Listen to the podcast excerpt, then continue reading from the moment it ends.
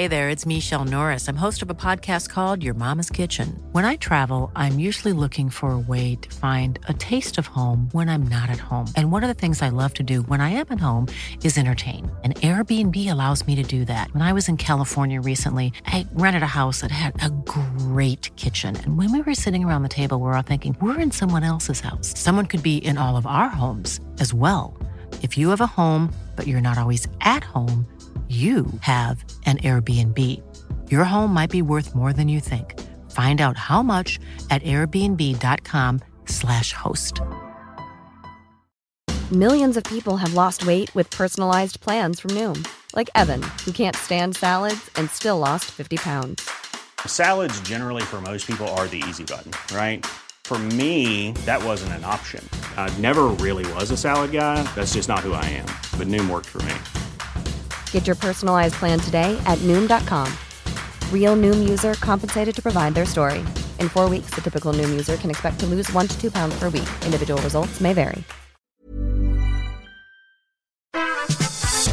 Hello and welcome to the Media Podcast. I'm Olly Mann. On today's show, things aren't going to plan at the launch of BBC Studios. There's another departure, this time Mark Freeland. With so many senior execs heading for the lifeboats, can anybody steady the ship?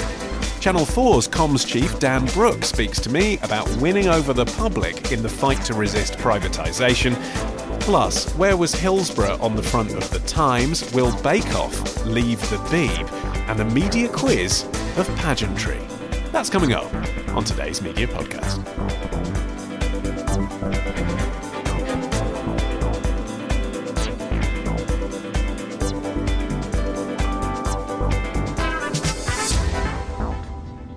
And joining me this Friday at the Hospital Club is the entertainment director of Heat Magazine, Boyd Hilton. Good afternoon. Hello, that's a promotion since you were last on the show. Yeah, it's big, big now. Yeah, only took me 17 years.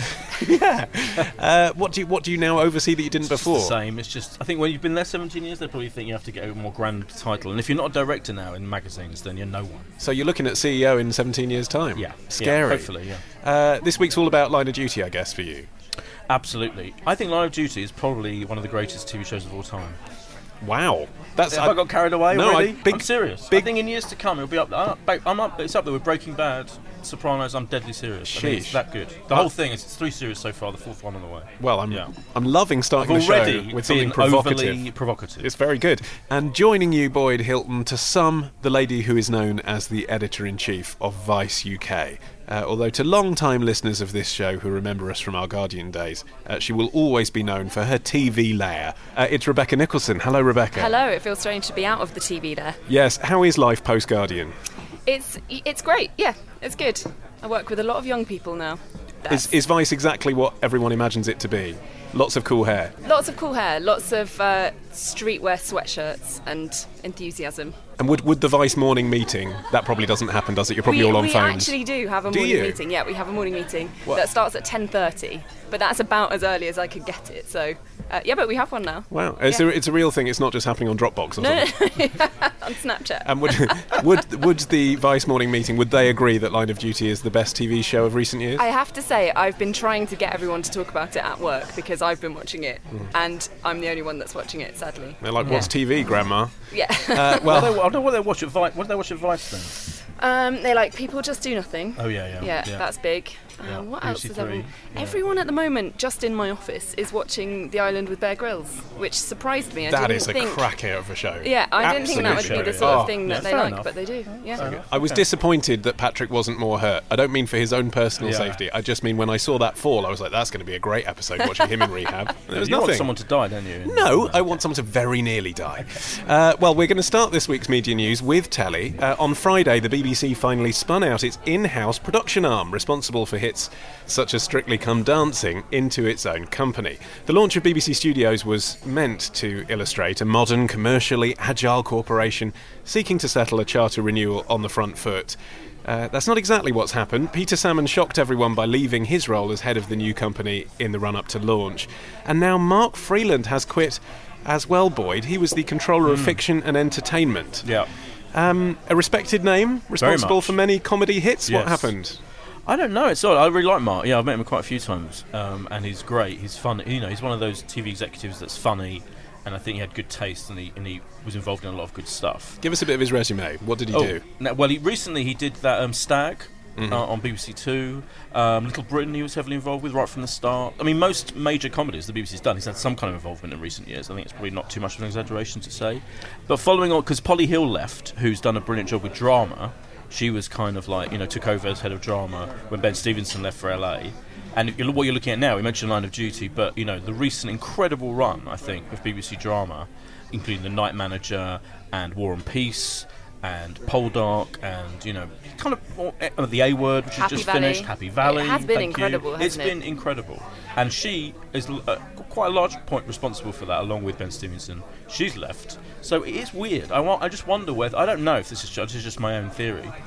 Though it used to be in the position of pretty much of being all powerful, they could just commission what they wanted, you know, albeit talking to, I guess, heads of channels and stuff. But now they have to. They're in this weird situation where B- BBC Studios are going to compete with all the other indies to get slots on the BBC and ITV Studios, and they're going to have to try and get stuff made for other channels. And indies are now guaranteed 40% of BBC right. content. So, and in Mark Freeland's goodbye letter, he's basically what he said was it's, it's a less creative role. Yeah, he said some of the proposed changes he is making, talking about Mark Linsey, the uh, new head of BBC Studios, uh, will not give me the creative platform I need to be at my very best and add maximum value to the studio's project. He seems to be saying basically he's not going to have enough involvement creatively. Yeah. And I just think, you know, a lot of people had a go at. A lot of people were, did not like the structure of the BBC they had until very recently, recently where Ben Stevenson effectively and Polly could commission all these dramas, and the, and the power was very centralised. Um, you know, it's kind of similar in comedy. Um, Shane uh, is in charge of comedy. What's Shane's second? I've forgotten. Control. Allen? Is that Shane Allen? Allen? Thank you, thank you. I love Shane. He's great. But I wonder now this this change in structure these great people, these creative people who've been responsible for a lot of really good stuff, seem to think it's less creative. So I do worry about it. I don't know.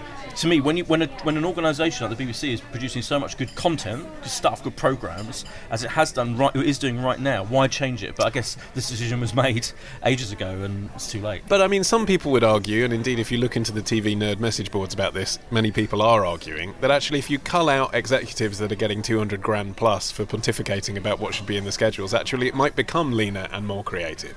Well, it's a possibility, but as uh, Boyd was saying, the recent run of dramas in particular has just been so good and so outstanding, and it does make me slightly nervous that the people responsible for that are no longer there. I don't know what's going to happen. What's left? Which departments now have someone in charge of them? Well, I think it's, com- it's confusing because I think the BBC, in terms of making shows for itself, still has. Right. Shane, so Shane, we're talking about, is still there as head of comedy, and it's but it's this people who are working in the production area and were commissioning stuff. They now have to. That has changed. So I still think that you know I don't know who's taking over to have drama for Polly. I don't know if that's been decided yet, but that's still that's still a role. I think I'm pretty sure. It's just that this new thing of BBC Studios is is separated out because drama is absolutely it's been its best for years. Comedy maybe not so. I mean, comedy, which is Mark's area, Mark Freeland's area. I do think the BBC for me hasn't commissioned enough new comedy, particularly BBC One. I mean, it's quite rare to get a new sitcom on BBC. It's kind of like every couple of months, maybe. I mean, you know, so maybe that's an exaggeration. So, so I'm slightly. So perhaps that's the thing that will be addressed by us. I don't know if it will be. Whilst we're on that, have you been watching Two Doors Down? Quite Yeah, like it's that. good. It's, It's quite good. good, isn't I it? haven't been watching it. It's it's a bit like Royal Family, but ten years later in Scotland, but Yeah. very watchable. And the what weird thing about that, it's a good, it's a good thing. I met um, Arabella Weir uh, earlier this week, Mm-hmm. who's in it, and um, it's got Doon Mackichan. It's good. It's on tonight. It's on BBC Two, 10 o'clock on a Friday night. Why isn't it on BBC One? It's a very mainstream Yeah, to it me. is a very BBC One You know, show, kind of Yeah. Low concept show about neighbours in Scotland. Uh, It should be on BBC One, but it's kind of like squirreled away. 10 o'clock Friday BBC. Two. How big is the audience going to be? So, yeah, I think that's that's an example of a show for me that could have been on BBC One.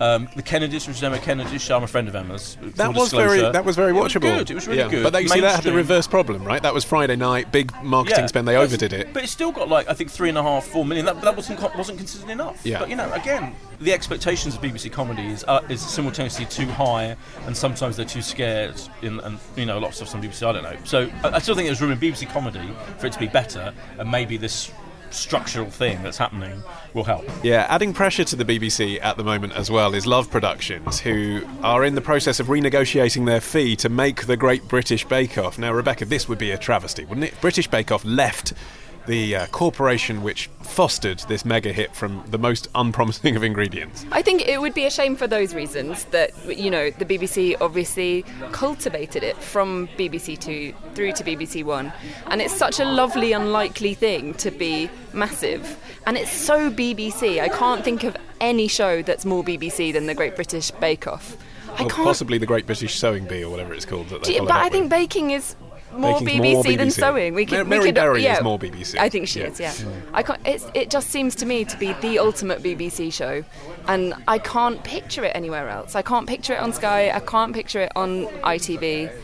Even if it's the same show, I can't. I can't get my head around that. I don't know if you can, Boyd. No, I agree, and I think uh, what I really worry about this story is that I worry a that there's people at the BBC who think, even though even though it's it's, it's BBC's biggest show now, so it's much it's bigger than Strictly. It's the biggest show on TV, Which is Rating ridiculous. Is isn't it? incredible. It's objectively ridiculous. Ratings higher than Britain's Got Talent and all those shows. It's astonishing. I worry that some doofus at the BBC, the same kind of doofuses who said let's get rid of BBC Three and put it online only, um, are going to go. Oh, this is going to be a big statement. We'll let it go. Yeah, well, we can't say we can't afford it because of all the government cuts, effective government cuts. And I'm like, no, and, and I can see that being done as a political gesture by some idiot at the BBC who thinks this is the way they should be doing, rather than fighting these cuts and not going along with them and doing everything they can to preserve all the great stuff on the BBC. Because Becca's right, it won't be the same on another channel. And purely, it's bound to go to a channel that has adverts for a start. And that will, that will change the whole rhythm of mm. it. And at the moment, every element of Bake Off is perfect. You know, Mel and Sue, the judges are Mary Berry, Paul, everything about it is absolutely right. And it hasn't really you know, since it's become got 13.5 million viewers or whatever it gets, it hasn't particularly changed really. People accuse it of changing, but it hasn't really.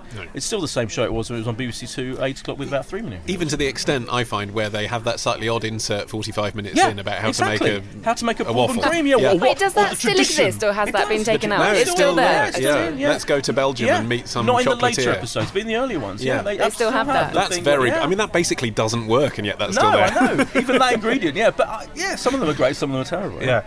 Uh, okay, but Sky win either way, don't they? Because they own 70% or something of Love Productions. Um, but do you think ITV or Channel 4 would be interested in Of in course it? they would. Just the because it's the show on. TV. Yeah, but- but- They'd be mad not to be interested. Yeah. Everyone's interested. Everyone's desperate for it. If you do, Who wouldn't I- be interested? Who wouldn't? MTV. Uh, MTV maybe. Oh, yeah. uh, Viceland, we're getting a TV channel in Yeah, September, yeah. so Oh, yeah. it's probably not. I mean, Probably we not could put your in a bid for it, but it's probably not don't know. our I thing. can see like a hipster version. Of Yeah, that. yeah, yeah. Sorry. Hash cakes. yeah, um, I think everyone's interested. You know, the weird thing about Love Productions is they make Bake Off and they make a lot of those um, like shows about benefits for Channel Four Yeah. as well. Yeah, Well, indeed, talking about Channel 4, uh, they have been in the headlines this week because of, again, the privatisation of Channel 4 being an issue raised at the House of Lords. Uh, John Whittingdale was giving evidence to their Communications Committee, uh, and the Culture Secretary said that private investment would improve the public service output of the channel and that mutualisation would not address those problems. This is not about, he said, raising money for the government. This is about trying to find a model to sustain Channel 4. Well, what does the broadcaster think about this latest statement from the government minister? Well, earlier I sat down with a Channel 4 board member, Dan Brooke, to find out. All I know, I mean, I've spent half of my life working for Amer- large American global companies. And then you Um, were at Discovery, weren't you, before? I was at Discovery and I was at Paramount. And all I can say is that if you're a profit maximising company, you know, there's a whole load of things that you do that are different from what Channel 4 as a non profit organisation currently does. First thing is you make a profit. So at the moment, all of our revenue, you know, generated from the market, no cost to the taxpayer, gets pumped straight back into programs, largely British programs from British producers. W- what would an appropriate margin be? ITV's margin is 28%. We know that because it's published. That's 280 million pounds worth of revenue coming out and going as profit, which at the moment is spent on all of our activities. So that's the first thing that would have to change. Second thing I think that would change is Channel 4 has a fantastically interesting model whereby it's sort of a mixed economy, it's a hybrid. So there's a whole lot of things that we do that make money, and they subsidise things that don't make money. So Channel 4 News, current affairs, British film, the Paralympic Games, a lot of the things that we do with new talent, these things lose money. The American companies that I've worked for, not to say that necessarily a privatised Channel 4 will be owned by an American company, but they'd be on the list. You know, they sit down with great regularity and say, what are the activities we're doing that aren't as profitable as they should be. And I mean, anything that's actually losing money, you either get rid of it immediately or you say, how do we do it radically differently in order that it can make money. So but there let, me just, let me just finish. There's a third. There's a third thing which I think will be important to your, what I imagine is a large number of your listeners, which is that if I was still working in Discovery or Paramount, I'd be saying the one, the first thing that I want is in-house production. All of this stuff about having to go out to indies uh, and terms of trade, I'm not interested in all of that. I want in-house production. That's what I'd be saying to the government, and the check that I'd be prepared to write would be attached to that thinking. And that's going to have a radical impact on the number of indies that Channel 4 works with and the types of indies that Channel 4 works with, but also the types of programs that we're going to commission. I mean, to put it in a nutshell, ITV and Channel 4, which Channel 5, sorry, which are effectively privatized companies, they work with the, the, the indies that they work with added together is less than the indies that Channel 4 works with. Uh, it's interesting because, therefore, you seem to be saying even if there's a version of privatisation where somehow the government was able to say, look, we need to safeguard Channel 4 News and dispatches or whatever, that actually you'd still end up affecting the industry by cutting out so many indies. Well, the, but There also I think the, but the protect that. program you can keep the words of a remit on the page, and you can say you must produce X number of hours. But how that gets translated, as we all know through the process of creativity, what then ends up on the screen is radically different. I mean, you just have to look at the difference between Channel 4 News and the news that is produced by uh, all other commercial broadcasters. It's very, very different. Um, those things would change. They just would. Let's talk about mutualisation then. I- is that still Channel 4's preferred option? And if it is, explain briefly what it actually is. Well, yeah, so it is worth this worth explaining a little bit the history of that. I mean, the, there had been some talk after the election uh, in the ether that the government was interested in the idea of Channel 4 no longer being on the, if you like, the nation's books anymore. They wanted their billion pounds back, basically. Yeah, and our but our, our plan was very much developed by Terry Burns, the former chairman, and his thought was this: look, if you do, if for whatever reason you don't want Channel Four on the government's books, there's a way of privatising it where you retain the non-profit status, which in his view, and I think also you know our view, is the non-profit status that allows Channel Four to to do to pursue this kind of Robin Hood model of doing loss-making public service things that are paid for by commercial things. So there are models. I mean, there are plenty of organisations that exist in the world of, which have a kind of social enterprise type of model where they're pursuing, if you like, greater good things in the world to do with social ends or cultural ends that are that are funded commercially but are non-profit. And I think all he was saying is, look, if you want to take it off the government books, you can privatise it, but in a way that that retains those characteristics rather than make it a full for-profit company. Now, your job, uh, I mean, you've got many jobs at Channel 4, but part of being communications officer and chief marketing officer is uh, that you're trying to communicate with the public. We've all seen those ads in the papers, Born Risky and all of that, trying to communicate with the public those values you were talking about before innovation, risk. You're also regular listeners to this show. I know you've heard people here on this show say, why did Channel 4 commission TFI Friday rather than a new show with new young talent showcasing music? You know, why, when you think of Channel 4 allegedly being risky the last leg, is it actually all about pushing Josh Widdicombe, who's established talent? Where are the show? Who have you broken in the last five years who's new talent? Oh my God! Well, that's an easy question to ask. We only have to look at Michaela Coel, you know, who's recently just won a BAFTA, talking about how you know she had this lovely quote where she said Channel Four had faith in me, more faith in me than I had in myself, and yet you know they helped me make my program Chewing Gum. You know, Steve McQueen is a fantastic example. I mean, Steve McQueen was a contemporary artist making art videos. I mean, I used to go and see the things that he did in leaky churches in Hoxton. He said, I want to get into feature films. Channel 4 uh, said, okay, well, we'll go on that journey with you. Helped him with his first three films, the third of which turned out to win Best Picture Oscar, the first time that's been won by a film made by a black director. You know, maybe these things would have occurred in the pure commercial sector. My own experience is I don't think they do. That balance is difficult, isn't it? You know, is there too much Kirsty and Phil, not enough Steve McQueen? Well, it, Channel 4's always been a balance like that, and I, you know, I, I understand that the balance probably is is never to everybody's full satisfaction, but you have to take account of the fact that Channel 4 is this innovative hybrid. You know, we have a whole load of public service obligations like the BBC, but unlike ITV and Channel 5 and Sky, etc. But we don't, unlike the BBC, receive any taxpayers' money. We have to go out every single day and earn our keep. And that means you have to be relevant. And that leads to this, as I say, this mixed economy of both come dine with me, but even in come dine with me, you know, no one, okay, so is come dine with me a fantastically public service programme? Well, I don't think anyone could mount a case to say it is. But do we put more effort than might otherwise be put into making sure that the casting of that show is as diverse as possible? Yes, definitely we do. And it pays for an enormous number of episodes of Channel 4 News and Dispatches and Unreported World, etc.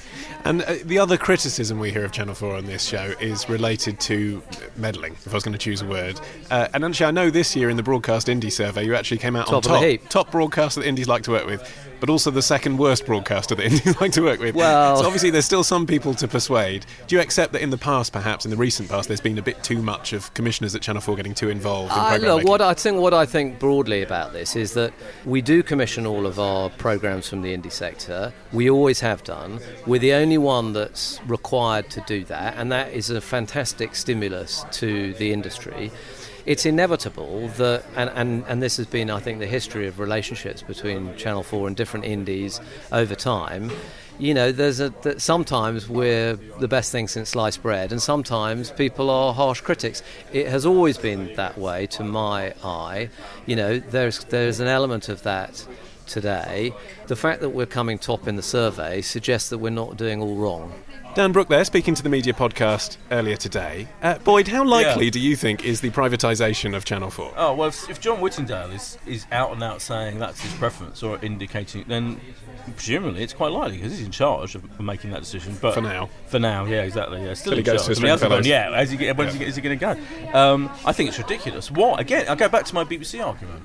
If you know, Channel 4's doing well now. It's, I think it was a period maybe three or four years ago. I think when creatively it was it was kind of in the doldrums. There wasn't. He was doing a lot of lifestyle property shows and you know shows about embarrassing bodies and all those, and not so much. Whereas cr- scripted stuff now, drama's doing pretty well. I think you know it's, it's, it's had some really good stuff recently, and suddenly we're, we're talking about changing it, privatising it. Why? I, just why? What is? And I and I listened to what John Whittingdale said at the at that thing. None of it made any sense to me because someone's just got to go. It's doing perfectly well. Well, why answer- do you want to change that model? What's Should- it going to achieve? A billion pounds for the government. Yeah, That's the well, answer, right, just, so he's lying. Yes, Well, can we accuse him of lying? He's, he's, he's suggesting it's another reason. I'm suggesting. He's, but he's saying it's good for you. We, we want to do this because it's good for Channel 4. Yeah. That seems to be his sole. Yeah, in what, but it- it's He completely unconvincing Yeah, case because it's- it's, doing just, well. It's good for you. and and it is, and, it, and and being public, and its public service commitment is key because Flowers, let's just take that example, is not a big mainstream show. It's quite an odd, surreal, weird thing.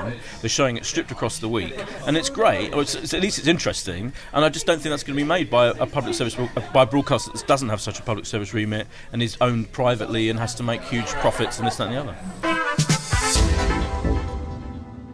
This is the Media Podcast. I'm Olly Mann. And if you've just joined us, well, then there's something wrong with your podcast player, isn't there? Obviously, because that's the point of this show. You don't need a mid show recap because we're not a linear radio programme. We are, just for you, the media in your ears when you want us. We don't have to cut interviews short for traffic and travel. We don't delete after 30 days. That's why there are now 50 glorious episodes of this programme available in our back catalogue. If you value that, if you value what we do and you'd like to keep us going, then show us you care. Go to themediapodcast.com slash dedicate and take out a voluntary monthly subscription. That's themediapodcast.com slash dedicate.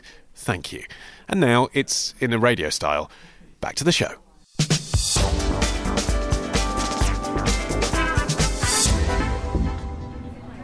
Some of the other stories of the week now, and this week Fleet Street splashed the Hillsborough verdict across every front page except The Sun and the first edition of The Times. Uh, now, you could argue The Sun was never going to be able to overturn the strong feelings surrounding its involvement in the Hillsborough story, uh, but why its stablemate The Times initially chose to do the same is more of a mystery, isn't it? Uh, they've apologised, but the damage has been done, hasn't it? Well, have they apologised? I mean, unless I've missed an apology, it The- seems like the they've Times said they've acknowledged an fixed error. the error, yes. Yeah, but Yeah. I thought the absence of an apology was quite notable. It, they just said we made a mistake and now we've corrected it. it they didn't say sorry. Which might have felt more apt given the strength of feeling. And were you following that strength of feeling on social media? Yes, I was. It was a strong strength of feeling. It was. uh, which is which is what I suppose you know, two decades worth of anger does. 27 years, yeah. I mean, I, I, abs- I was incredulous. I have to say. I think, I think the Sun, I th- which is they're either going to go, they're either going to go one way or the other. Well, they're either going to go hell for leather and go, we're sorry again. I mean, they said sorry. They did say sorry. Was it four years ago It when 2012, yeah. 2012, when the um, it became clear that there was could not sustain that there was any factual evidence to, for them blaming fans for anything that happened to Hillsborough. So they kind of they apologised there on the front page, fine. But I think they should have done the same thing again um, because there's just people who didn't know that they did that, and you know, to to a naive reader of the Sun now, they would just have no idea that, that they took that that they did that and they should have done it again I think but so they went the other way and completely ignored it pretty much I mean they had some they had a they had a little editorial didn't they and they kind Yeah, of but not on the front page. not on the front page. no. Nothing. So on that was page. that was idiotic. I do think that was idiotic by the Sun. They should have had it on the front page. But the Times, you're right. I was incredulous. They didn't, and I tweeted about it like everyone else did. People, someone. Someone said the thing about virtue signalling. This this phrase virtue signalling. If you complain about something you find infuri- infuriates you from a kind of moral standpoint, you, you, you're therefore virtue signalling. But to me, it's like no, you're pointing out something that is unbelievably stupid, crass, and I mean, I don't use the uh, word offensive, but uh, the peop- to me, the people that I, f- I, feel, I mean, I think a it makes the Times look like a, a Murdoch that it's all driven by Murdoch, you know, and they're just supporting the Sun, and they're too embarrassed to mention Hillsborough because of the history with the Sun. Um, Which I- actually no one was accusing the Times of doing some until this week. Um, oh, no, yeah, no, right, No one week, credible no. was really saying, No. oh, well, they'd avoid a big story like But that. I think the real, so you know, I think you know now anyone, you know, everyone who, I mean, which is most people now that, that, that are incredibly affected by it, particularly obviously the families of the relatives, much as think, oh, you're never going to buy the Times again. I'm not sure if many of them ever did. And probably most of them don't like having anything to do with anything connected to Murdoch because of the Sun. But if you, as, you know, as this is a media podcast, if I worked for the Times, I feel sorry for people who work for the Times because I think it's humiliating, embarrassing to you know for them not to put it there. That's great, you know, people like Caitlin Moran and you know all their great columnists, David Aaronovitch and all these people. That Henry Winter moved a great amount of money, best football writer around, to, from the Telegraph Times. Must have been so. He, he wrote a brilliant piece about Hillsborough in that issue not mentioned on the front page in that first edition. It just made absolutely excruciatingly embarrassing to have taken that decision, and they couldn't they couldn't row back from it. You know, they they fixed it, but they didn't. I mean, they did put it on the front page in the second edition, edition but a loads of people get the first edition, and, and just why did they not do it? Liverpool got the first edition, Right. it was particularly sort of What were they thinking? Uh, just, I, I, I'm, I still, I'm reeling from the whole thing. Well, the former night editor of the Times, Liz Gerard, attempted to write a blog explaining what they were thinking, and, and she says it was more cock up than conspiracy, doesn't she, in her very exhaustive piece? someone somewhere must have taken the decision that they did not want it on the front page. I mean, that that not cock up to the extent that they didn't go accidentally leave it off. They mm. definitely took the decision. So whoever it was that took that decision, it was moronic and idiotic and, And it offensive sounds and as if the sports desk were vocal Of about course, it. they were, yeah, And absolutely. that seems were- to be initially why they've changed their mind. Yeah. Is particularly Tony, what's his name, who's based in Liverpool, the sports writer Yeah. for the Times, Yeah. uh, who tweeted, did didn't tweet an apology, didn't he? Well, he, he first tweeted just the word, I, th- I think it was just the word unbelievable. Yeah. yeah. Uh, and people interpreted fairly quickly what it was he was referring to. But I saw is other. extraordinary, isn't it? It's just, is. it's baffling. It's bewildering, and but and I saw other Times journalists tweeting about it, saying you know they, they, they couldn't believe it, and the next day, but. I think it's a long. I think it's a really damaging thing. You know, I think apparently in that article in Press Sir John Witherow said, "Forget it, and move on." I just think it's really. You know, I just think it makes the whole paper seem less. It just feels it feels less of any kind of authority, or you know, just for a newspaper like that to not have that on the front page. It just it's really toxic for the Times, isn't it? They're supposed to be a paper of record. It absolutely. I mean, of all yeah. Murdoch's brands. Yeah, it's almost worse than Sky Exactly. News. And they've got great. I say back to you know they- they've got great journalists working on it and people and their whole model now because I'm so unlike the Guardian where everything's free and it's all, all on the internet and you and you don't have to buy the paper, you don't have to spend any money on any Guardian content. To get to read their great columnists, you do have to pay money. And I think I mean I feel like this myself actually. That partly I mean I, we, I get we get copy in the office so it's fine. But if I I would actually invest in that and like to read their great columnists like Hank Moran and these people as I say, I feel now I probably wouldn't. I just feel like the whole thing is tarnished to me. I, I I, maybe that's I'm, I'm uh, maybe I'm virtue signaling, maybe I'm getting carried away, but I do think the whole thing is tarnished for me. It's just I I'm, I, I cannot whilst, believe that. whilst we're getting carried away with no legal basis whatsoever, let's just briefly talk about the conspiracy. The conspiracy is Rupert Murdoch's been spending a lot of time in London recently uh, because of his uh, happy nuptials, and he was in the office that day. I've heard that. Yeah, it seems like a weird coincidence. Is it credible to you that Murdoch Yeah. personally would be dictating the front of Oh, the Times? course, yeah, totally credible to me. Yeah. And, and people, there's an outright denial, isn't there, in that press gazette? There, was someone told the, the, the whoever wrote that piece, the great piece, that it wasn't him. But yeah, the other thing is, you never know. Is it you know Murdoch explicitly going, telling them not to put it on the front page, or is it the editor assuming that he wouldn't want it to be on the front That's page? it. Which sounds much more credible. That does to me. sound more, but, and even then, that's even worse than like cowardice. Well, it's the It's power of like, fear, oh, isn't it? It's but cow- just utter cowardice, you know. Because Henry Winter's writing this really moving piece where he does talk about the terrible things the Sun did and how, what an absolutely awful effect that had for 27 years. And meanwhile, his editor's not putting any reference to it at all on the front page. It just undermines the whole. All, all these people that are doing really good stuff.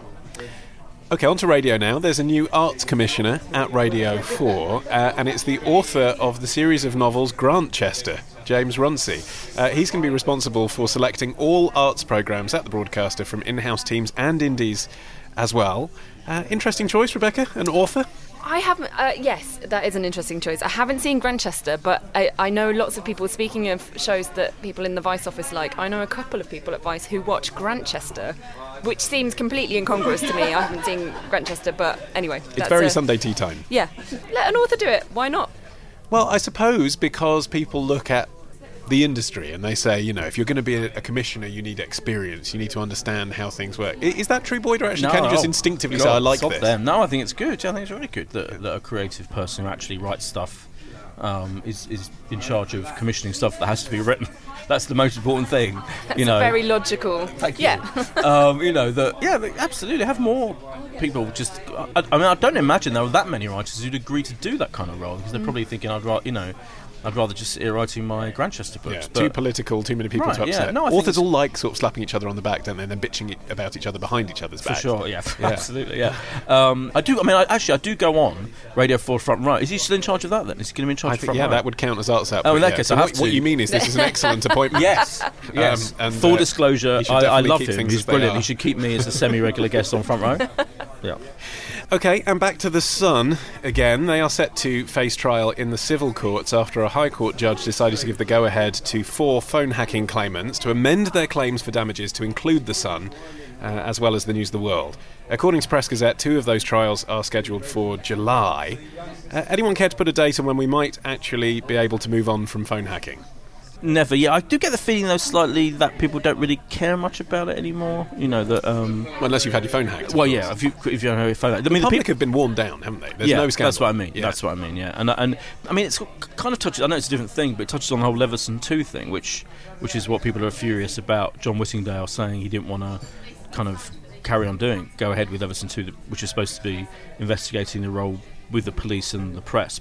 But of course, Hillsborough is a key, absolutely the key, and the most awful example of a terrible um, relationship between the police and the media. I care more about Leveson 2, particularly because of the Hillsborough element of it, than I do the the hacking thing because I am worn down. I, th- I mean, you know, it was it was a, it was a massive scandal, of course, but and I'm sure and these people should have their day in court. Absolutely, you know, I'm not saying that, but I do think probably the public would think, oh my god, it's still going on.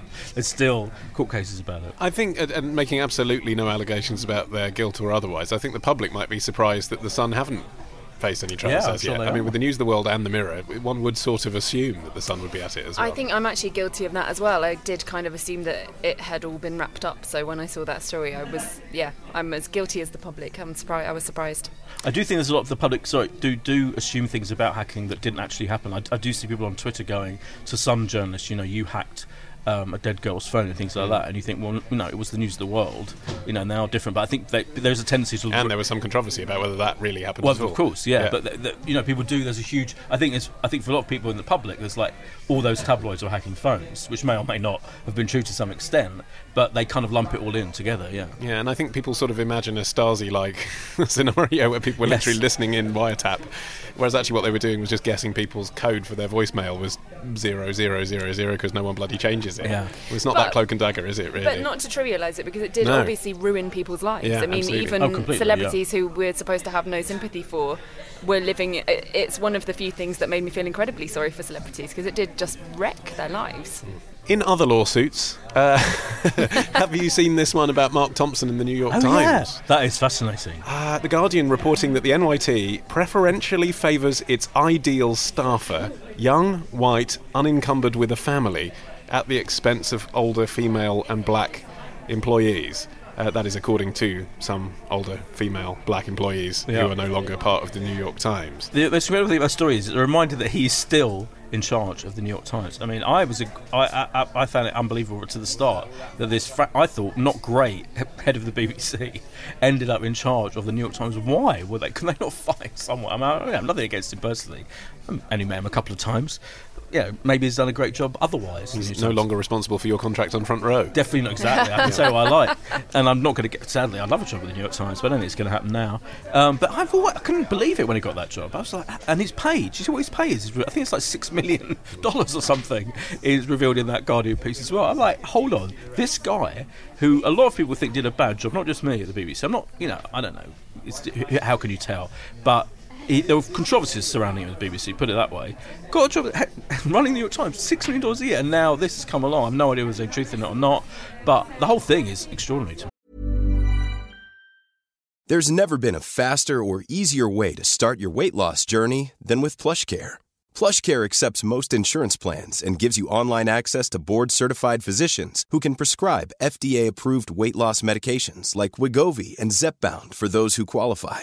Take charge of your health and speak with a board-certified physician about a weight loss plan that's right for you. Get started today at plushcare.com slash weight loss. That's plushcare.com slash weight loss. plushcare.com slash weight loss. Hey there, it's Michelle Norris. I'm host of a podcast called Your Mama's Kitchen. When I travel, I'm usually looking for a way to find a taste of home when I'm not at home. And one of the things I love to do when I am at home is entertain. And Airbnb allows me to do that. When I was in California recently, I rented a house that had a great kitchen. And when we were sitting around the table, we were all thinking, we're in someone else's house. Someone could be in all of our homes as well. If you have a home, but you're not always at home, you have an Airbnb. Your home might be worth more than you think. Find out how much at airbnb.com/slash host. Burrow's furniture is built for the way you live.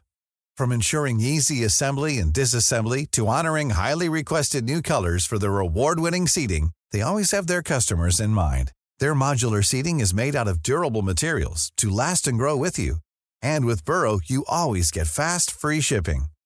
Get up to 60% off during Burrow's Memorial Day sale at burrow.com slash ACAST. That's burrow.com slash ACAST. burrow.com slash ACAST. Hey, it's Danny Pellegrino from Everything Iconic. Ready to upgrade your style game without blowing your budget? Check out Quince. They've got all the good stuff shirts and polos, activewear, and fine leather goods, all at 50 to 80% less than other high end brands. And the best part? They're all about safe, ethical, and responsible manufacturing. Get that luxury vibe without the luxury price tag. Hit up quince.com slash upgrade for free shipping and 365 day returns on your next order. That's quince.com slash upgrade. Planning for your next trip? Elevate your travel style with Quince. Quince has all the jet setting essentials you'll want for your next getaway, like European linen, premium luggage options, buttery soft Italian leather bags, and so much more. And is all priced at 50 to 80% less than similar brands. Plus, Quince only works with factories that use safe and ethical manufacturing practices. Pack your bags with high-quality essentials you'll be wearing for vacations to come with Quince. Go to quince.com slash pack for free shipping and 365-day returns. Before we go, there is just time for our media quiz. Yeah. This week it's entitled Pageantry. Oh, it's tough being a print newspaper editor with all those advertisers, corporate overlords, and impending financial doom to consider. But can you guess which page certain editors chose to put these arguably front page stories? That's this week's quiz. So I'm going to give you a story. You need to tell me on which page it first appeared in the paper. Uh, buzzing with your name, Boyd, you will say Boyd. Very good. Rebecca, you will say. I'll say Rebecca, but I've got three syllables and Boyd's only got one. Well, can't I'm you be already. Becca? Aren't you- I call you Becca anyway. Aren't you, is that if you never wanted to be called Becca? No, no, people Oh, do call me. Yeah. I could. Fine. Yeah. Go all right. Becca. I, I think Still that's an fair. extra syllable. That's good. Bex. Do you ever do the thing of like, I'm Rebecca in print, but I'm Becca in person? Do you ever try that? Because I tried. I'm Olly in person, but I'm Oliver in print, and then I realized just made me look like a It didn't happen. Yeah. But I think that just happens naturally. People call me Becca in person, Yeah. and then. But I've never been Becca in print, so. Do you find it weird on the BBC when they call him Andy Marr? Yes. Was it when Emily Makeley goes, "Thanks, Andy"? It's like Yeah, that's yeah. fucking Andrew. Yeah, yeah, yeah. Uh, right. Uh, let's play the game. The winner will receive a vintage edition of the Waddington's board game Scoop, uh, the game that makes headlines. Get all three pages right, and we will throw in the phone hacking extension pack. Okay, closest page number wins. Literally the longest introduction to a media quiz we've ever done. Here is question number one. Last week, we had the shocking news that the comedian and writer Victoria Wood had passed away at the age of 62. David Cameron called her a national treasure. But where did the Daily Telegraph put the story in their next edition? Boyd. Boyd. Page 11. Rebecca, would you care to counter that? Page eight. Boyd was closer. It was page 25. Blimey. 25 of the Telegraph for Victoria Wood. I would have thought that Victoria Wood was Yeah. quite telegraphed. That's as well. almost as bad Weirdly, as- she's kind Yeah. of yeah. Oh, God. I wrote a little piece for Vice uh, about her just because she was one of my favourites. And I wrote a piece for Heat as well. Yeah. Yeah, yeah, no, she's, she was absolutely a legend, yeah. But it's interesting that she crosses all of those. That it, Yes, it didn't feel odd to absolutely, have a piece on No. Vice explaining why Right, she was right, the yeah. kind of. And I, I called her a working class hero because I think that comedy really spoke to. It certainly spoke to Yeah. me when I was growing up in that kind of working class sense, and yeah, so it's. But also, I would have thought that she would appeal to Telegraph readers, so it's it's a testament to her how much she crosses the divide. She put a kind of ordinariness on the screen, didn't she? Which, you know, is, is few and far between, actually. This is what I, I said in the piece. It was shops and you know cafes, and it was that kind of thing that you don't see as much of anymore. I don't think on TV. And women talking about sex Yeah. in the 80s. in in a surprisingly risque way Yeah, when yeah. you watch it again. Yeah. Yeah. Right, here's question number two. The Hillsborough verdict dominated the front pages on Fleet Street this week. As we've discussed, that didn't include The Sun and The Times. But where did the story sit in the first edition of The Times? Would you care to guess the pagination? Rebecca, Yes, Rebecca. page two. Page two, says Rebecca Boyd. No, I think it was like 23. This is complicated maths. Uh, uh, You I'll tell you, this through, right, I'll tell you what it is. this is. section? So the, the answer is page 12. Uh, so is 2 closer to was- 12, so you're 10 away. 23, you're 11 away. Yeah. Yeah. So Rebecca, you win that that. point. Great. Well, that's good because that means that the third question is the tiebreak. Uh, as you can tell, in a genuinely spontaneous way because this is such a car crash. Right, here is the third question. Uh, in the last show, we spoke about the injunction brought by celebrities PJS and YMA. Uh, but how many words did Popbitch write this week on the important question? How on earth does one go about setting up an olive oil paddling pool sex party? Got to guess the amount of words. What's the word count there? Rebecca. Rebecca, yes. Nine hundred. 900. Do we have any more from Boyd? Yeah, I'll say less. You'll say less. Yeah, 600, 700, something like that. Okay, that means definitely that Rebecca is the winner. My Oh. maths can stretch that far because Popbitch did expend 1,350 words. I that's think it lends itself to one thousand three hundred I fifty think words. I think Vice should do 2,000 words on it. just to show Popbitch, you know. we could do Where that. you're coming We, we'll make a documentary. Yeah, yeah. Oh, God, I'd love to see that. Pref- preferably with some embedded YouTube clips of Victoria Wood singing. uh, which means Rebecca is the winner. Uh, Boyd, thank you very much Thank for you. coming. Thank you to Dan Brooke as well and Rebecca That's our show for today. If this is your first show, why not subscribe? Uh, head to themediapodcast.com where there are links for iTunes and Pocket Casts and Stitcher. We are promiscuous across platforms. Subscribing means you never miss an episode, so uh, go and do it now. Thanks also to our legion of recurring donors helping to keep us on the air with a small monthly contribution. Big thanks to Kendra Levine, Andrew Myers, Pete Nottage, and Glyn Fullerlove. Amazing. Uh, and also to uh, Kerry Ferrand for spending big. Thanks, Kerry. Uh, script editors, MD, sound designers, camera operators, whoever you are, join us. Keep us on the air. Keep us regular. Just go to themediapodcast.com slash dedicate. Only takes a minute. Do it now. I've been Olly Mann, the producer, Matt Hill. The Media Podcast is a PPM production. Until next time, bye-bye.